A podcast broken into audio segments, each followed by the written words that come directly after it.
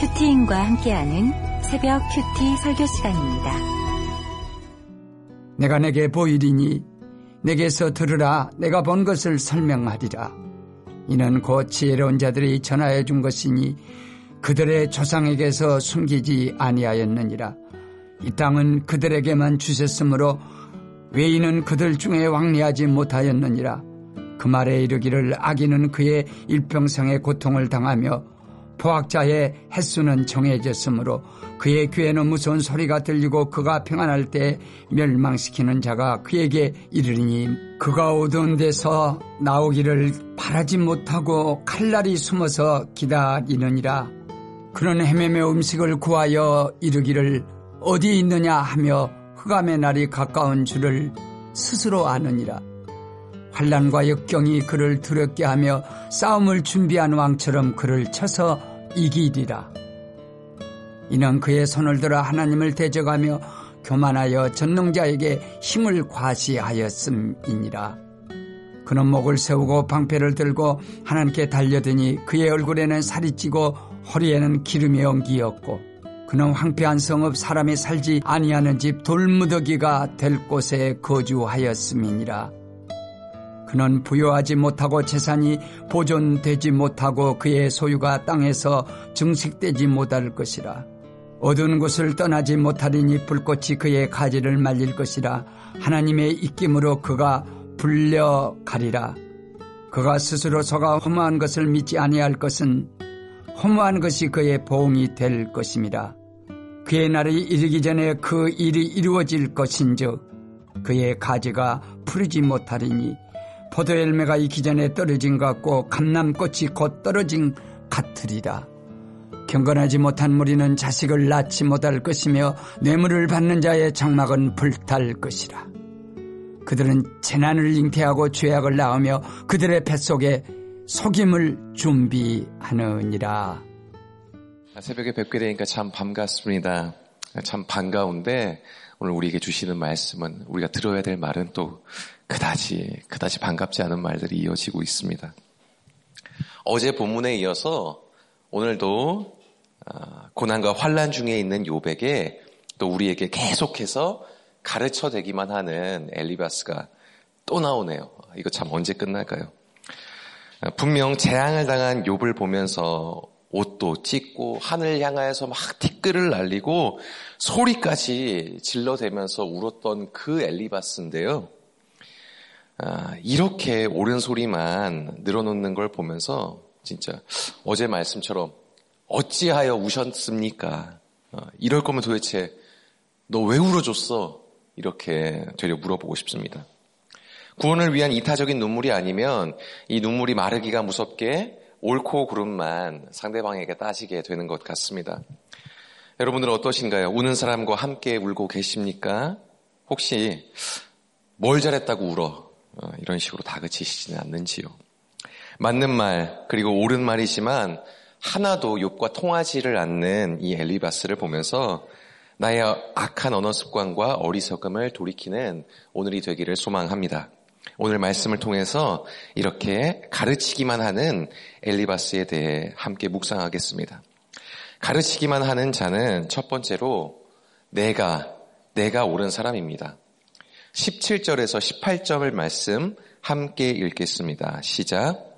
내가 내게 보이리니 내게서 들으라. 내가 본 것을 설명하리라. 이는 곧 지혜로운 자들이 전하여 준 것이니 그들의 조상에게서 숨기지 아니하였느니라. 어제 본문과 마찬가지로 엘리바스는 내가 그리고 내게서 그리고 내가 이렇게 나를 반복해서 이야기를 합니다. 아, 우리가 감정 표현을 할 때 아이 메시지가 중요하다고 하잖아요. 나의 솔직한 감정 표현을 하고 상대방의 말에 공감을 할 때 이 아이 메시지는 참 유용합니다. 하지만 험한 고난, 소, 고난 중에 있는 사람에게는 정말 아닌 것 같아요. 내가 옳으니까 내가 본 것, 내가 한 것, 내가 아는 것을 말하기만 바쁩니다. 자랑이 아니라 살아난 얘기를 하라고 말씀하여 주셨잖아요. 내가 해봤고 내가 아는 것이 전부가 되어서 가르치고 또 자랑하고 계시진 않으십니까? 저희 집에서 돈 관리는 제가 합니다. 예, 돈 주머니를 제가 쥐었어요. 아내 앞에서는 이거고 저거고 아는 척을 하지만 실상 저도 제가 그 돈 관리라를 시작, 돈 관리라는 걸 시작하게 된 게 불과 5년이 안 됐습니다. 전 도련님처럼 정말 고난 없이 편하게만 살다가 약 5년 전에 어머니께서 재혼을 하시면서 저도 독립을 하게 됐고 불과 그때부터 좀 돈 관리라는 걸 해본 것 같아요. 신방에 가보면 집사님들께서 이런 얘기 하십니다. 도무지 독립을 하지 않고 그냥 딱 붙어서 사는 자녀들 때문에 고난이라고요. 그럴 때마다 저도 그냥 30대 중반까지 엄마 곁에 딱 붙어서 어, 등골을 쪽쪽 빼먹고 살았다고 대신해서 사과를 드리고 있어요. 딱히 모은 돈도 별로 없이 그저 은혜로 결혼을 하게 된 제가 이 아내 아내 앞에서만큼은 무슨 대개 재무 전문가처럼 이거 해라 저거는 하지 말아라 이 돈은 이제 그만 내라 이런 후원은 이제 그만해라 이렇게 말하면서 방귀를 뀌어댑니다. 어제 부부 목자 수련회가 있었어요. 담임 목사님 말씀 중에 제 마음에 꽂힌 한 가지가 있었습니다. 목자를 해도 말씀이 안 들리면 그게 아니고 그게 아니고부터 나온다고 하시는 거예요. 힘든 목원을 섬기기 위해 낮아지는 처방을 들어도 그게 아니고를 먼저 외치면서 목자인 내가 얼마나 힘든지 내가 얼마나 고생하는지부터 말한다고 하셨습니다. 이런 게 바로 엘리바스 아닙니까? 고난 중에 있는 욥의 그 고통스러운 탄식을 들으면서도 그게 아니고 그게 아니고부터 나옵니다. 그리고는 내 얘기를 들어라 라고 해요. 그 이유가 어디에 있습니까? 18절, 19절에 이렇게 얘기해요. 이거는 지혜로운 조상들이 전하여 준 것이다. 내가 사는 이 대만 땅에 이곳에만 전해진 저 외부 사람들은 감히 미칠 수도 없는 나만 아는 나만이 알고 있는 지혜이다 말하는 거예요. 학벌, 학벌과 가풍, 건강과 재산, 연륜과 직위 등 내 오름을 증명하느라 그것들을 이용하기에 분주합니다. 듣는 귀는 닫히고 입만 열리게 되죠. 이거를 상대방이 모르겠습니까? 어제 제가 섬기는 휘문 유아유치부의 한 청년 선생님의 나눔입니다. 취업을 하여서 보험 영업을 하는 일을 하고 있습니다. 이, 이 선생님의 나눔이에요. 이전에는 돈, 이전에는 돈 욕심이 있는 사람들을 무시하면서 나는 안 걸을 거야 라고 생각을 했는데 정작 취업하고 보니 마음이 달라졌어요. 인턴 기간이고 성과를 내지 못해도 괜찮은 기간인데 제 열심으로 고객들을 만나러 다녔습니다. 그런데 이번 주에만 네 건의 계약이 다 취소가 되는 사건이 왔습니다. 이 일을 가지고 상사와 상담을 했는데요. 그분 말씀이 고객들은 내가 그 사람과 계약을, 계약을 맺고 싶어 하는지 아니면 정말 그 상대방을 도와주려 하는지 아, 다 안다는 거예요. 그러면서 인턴 기간 동안 내 욕심을 버리고 고객들을 만날 때 너 자신을 정말 내려놓고 한번 만나봐라. 이렇게 얘기하셨습니다. 교회도 안 다니는 분에게 그런 얘기를 들으니 놀랐습니다. 아, 정말 그렇죠. 욥도 이렇게 자기 말만 늘어놓는 엘리바스의 의중을 정확히 봤을 것 같습니다. 이 사람이 나의 고통에 공감하고 위로하는지 아니면 자기의 말만 늘어놓는지 말입니다. 어제 들은 말씀에서 나온 이제 하사엘의 그 많은 예물에도 불구하고 엘리사는 그를 분별하지 않았습니까? 우리도 공동체에 붙어가면서 나의 의, 나의 공로가 분별되어 갑니다. 나만 아는 것, 내가 아는 것 중에선 정말 선한 게 별로 없는 것 같아요. 그나마, 그나마 내가 아는 것 중에서 그나마 진실되고 그나마 약재료가 되는 것이 무엇이 있겠습니까? 그저 내가 얼마나 죄인인지, 그리고 이런 나를 위해서 하나님은 얼마나 선하신 분인지, 나를 위해서 어떻게 일하셨는지 뿐인 것 같습니다. 이건 정말 나와 하나님만 아는 이야기 아닌가요? 너무나도 개인적인 경험이잖아요. 내가 깨달은 나의 죄성, 내가 경험한 하나님의 선하심을 고백하다 보면 이 엘리바스처럼 내가 옳다고 말할 게 하나도 없습니다. 나보다 당신이 옳다고 그리고 하나님이 100% 옳으시다고 고백하게 됩니다. 내 말이 아니라 상대방의 말에 귀 기울이게 됩니다. 적용 질문 드릴게요. 나는 누구보다 더 안다고 생각하십니까? 내가 얼마나 잘났는지 나누십니까? 내가 얼마나 죄인인지 나누고 있습니까? 가르치기만 하는 자는 두 번째로 두렵게 하는 자입니다. 20절에서 24절까지 엘리바스는 악인이 받을 심판에 대해서 구구절절 말해 줍니다. 제게는 이렇게 들렸어요. 너 그렇게 살다가 망한다. 참 우리가 듣기 싫어하면서도 정작 배우자, 자녀, 부모, 형제에게 많이 쓰는 말입니다. 이제 얼마 전에 명절이었잖아요. 어, 저도 가족들과 함께 본가 식가들과 모였습니다. 본가에 가면 저도 가족들한테 이런 무서운 말들을, 심판의 말들을 듣게 됩니다. 어, 그 중에 하나가 건강 관리예요. 원체 제가 운동 안 하는 걸 아는 가족들은 운동 좀 해라. 그러다가 큰일 난다가 주제가 입니다. 얼마 전 이제 피 검사를 했는데요. 어, 당 수치가 조금 예, 높게 나왔습니다. 어, 그렇게 얘기를 하니까 더더욱 저한테 두려움을 심어주는 말들이 막 난무를 해요. 난리가 납니다. 너 벌써부터 그래서 어쩌려고 하냐? 어? 어? 너희 아버지처럼 되려고 하나? 어, 참고로 저희 아버지는 이제 50대 중반에 돌아가셨어요. 건강이 안 좋아지셔가지고. 이게 다 20절, 21절에 이 말씀처럼 포학자의 횟수가 정해졌다. 또 제 귀에 들리는 무서운 소리가 아니겠습니까? 금세라도 내일이라도 큰 병에 걸릴 사람 취급을 받아요. 그런 얘기를 들을만 해서 듣는 저도 이렇게 마음이 불편하고 한시라도 빨리 집으로 도망가고 싶은데 욥은 얼마나 괴로웠겠습니까? 해석이 되지 않는 고난 속에서 하루하루를 고통 속에서 보내는 욥. 앉지도 서지도 못할 그 괴로움 속에 있는 욥에게 너 그러다가 망한다를 외치고 있는 거예요. 어떻게 보면은 욥의 진짜 고난은 이 친구들이 아닐까라는 생각도 들었습니다. 이렇게 옳은 말이지만 너무나 괴로운 말을 때론 하나님께서는 우리가 듣게 하세요. 예, 명절에 그런 두렵게 하는 말을 이제 막 한 바가지 듣는 걸로 끝나지가 않았습니다. 24절 말씀처럼 환란과 역경이 찾아오더라고요. 제 조카들이 이제 집에 왔잖아요. 그 조카들이 이제 게임기를 가지고 왔어요. 그 게임기를 TV에 연결해가지고 화면에 나오는 동작에 맞춰서 막 이렇게 춤을 추는 게임이 있습니다. 그리고 이제 뭐 링핏이라고 이 게임 기구를 이용해서 막 화면에 맞춰서 운동을 해야 되는 그런 어, 게임이 있는데 그걸 엄청 격하게 저한테 시키시더라고요. 그거 다 할 때까지 집에 못 가게 하는 거예요.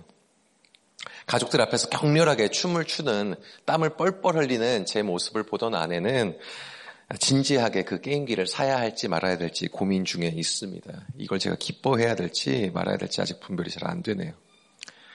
믿는 우리는 어떤 말이라도 잘 드러내고 내죄보고 회개하며 가야 합니다. 하지만 엘리바스처럼 내가 그 두렵게 하는 말을 해서는 안 됩니다. 그렇게 공부 안 해서, 그렇게 운동 안 해서, 어? 그렇게 기도 안 해서, 그렇게 교회 안 가서 어쩌려고 하냐? 뭐 그 중에서 제일 위험한 건 네 아빠처럼, 어? 네 엄마처럼 되려고 하냐? 이런 말들 하고 계시지는 않습니까? 틀린 말은 아니지만 이런 말을 들은 나의 배우자, 자녀, 형제와 부모의 마음은 참 무너집니다.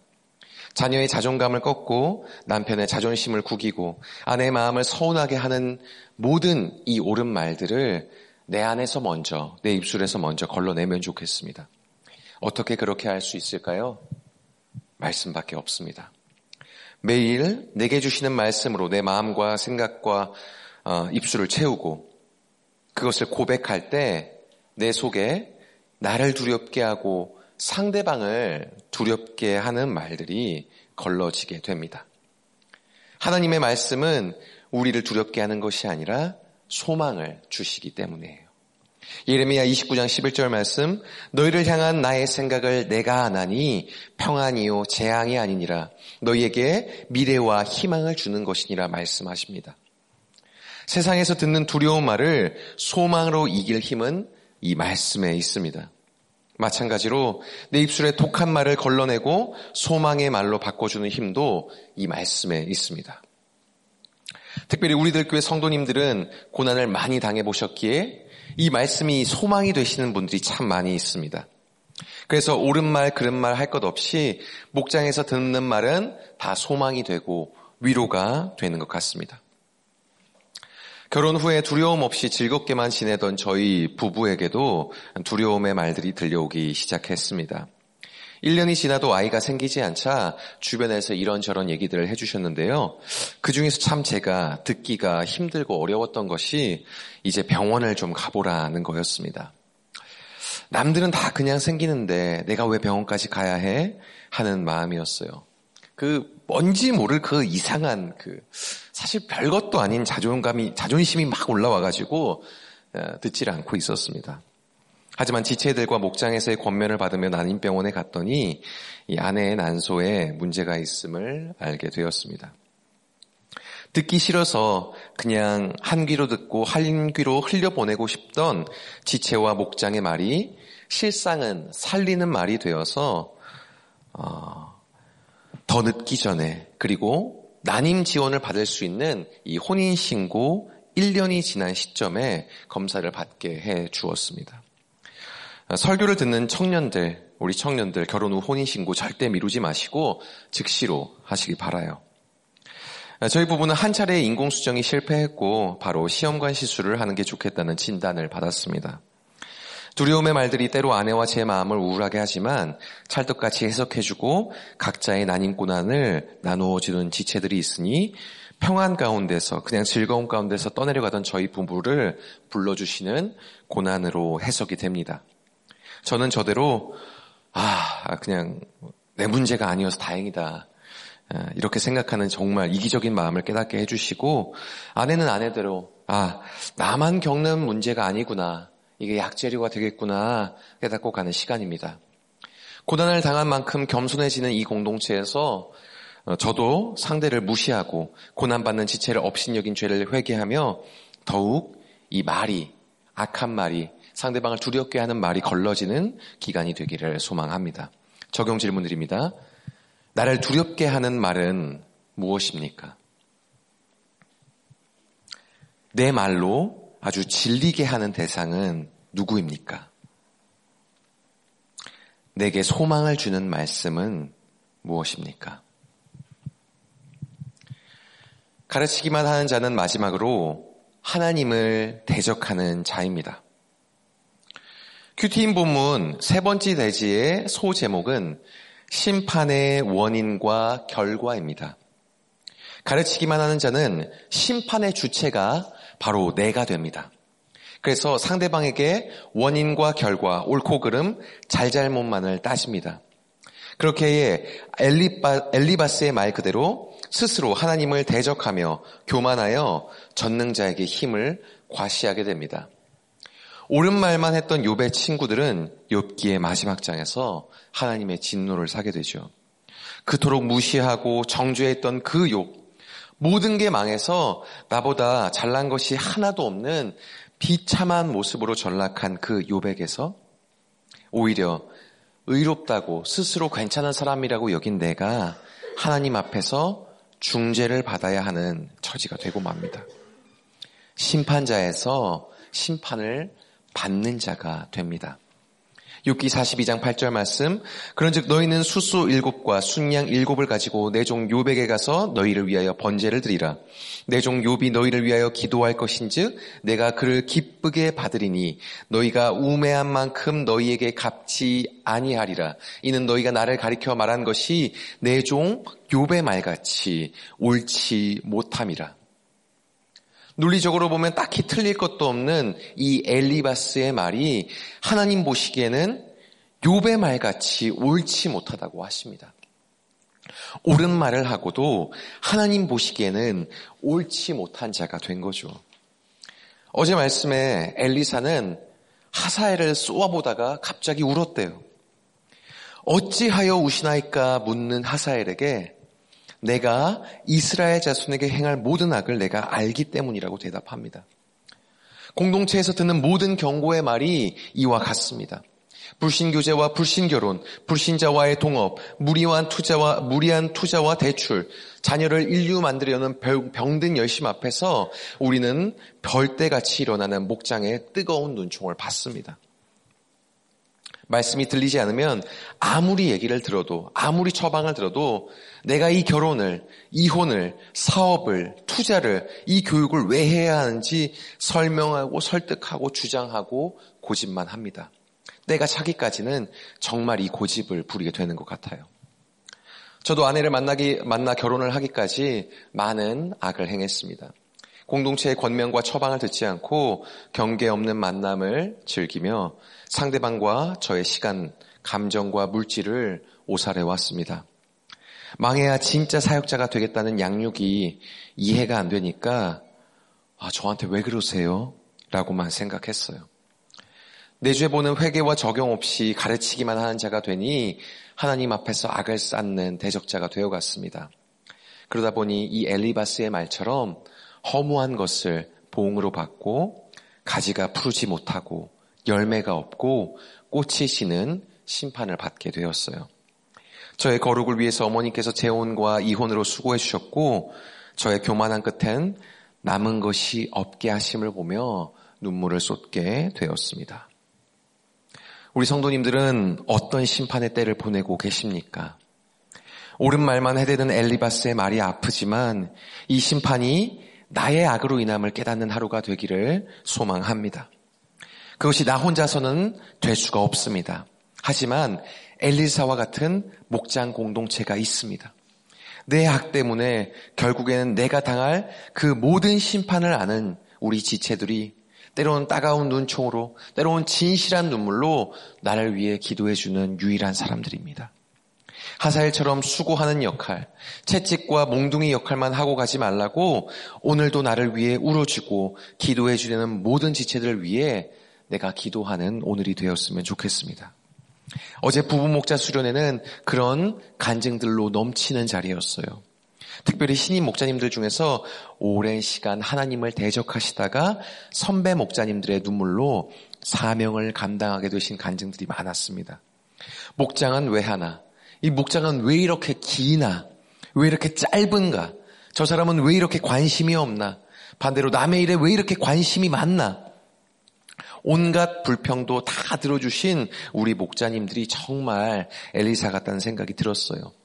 12년 부목자만 하시던 분도 목자가 되어 간증하시는 걸 보면 정말 변하지 못할 사람은 없다는 생각이 듭니다. 혹시 공동체에서 잠시 멀어져서 나 홀로 신앙생활을 하시는 성도님들이 계십니까? 혹은 내가 심판자가 되어서 배우자와 자녀를 힘들게 하시지는 않으신가요? 하나님을 대적하는 자리에서 내려와 속히 회개와 목장의 자리에 꼭 붙어 가시기를 기도하겠습니다. 적용 질문 드립니다. 판단과 정죄가 되는 사람이 있습니까? 내 악으로 인해 내가 받은 심판은 무엇인가요? 올해 들어서 목장에 얼마나 잘 붙어가고 계십니까? 말씀을 맺겠습니다. 가르치기만 하는 자는 내가 옳은 자입니다. 소망의 말이 아니라 두렵게 하는 자입니다. 하나님을 대적하는 자입니다. 엘리바스처럼 귀를 닫고 내 옳음만 자랑하는 자가 되지 않고 들은 말씀으로 고난 속에서도 받은 말, 받은 소망을 찬양하며 하나님을 대적하는 내 악을 깨닫게 해주는 공동체로 깊이 들어가야겠습니다. 기도하겠습니다.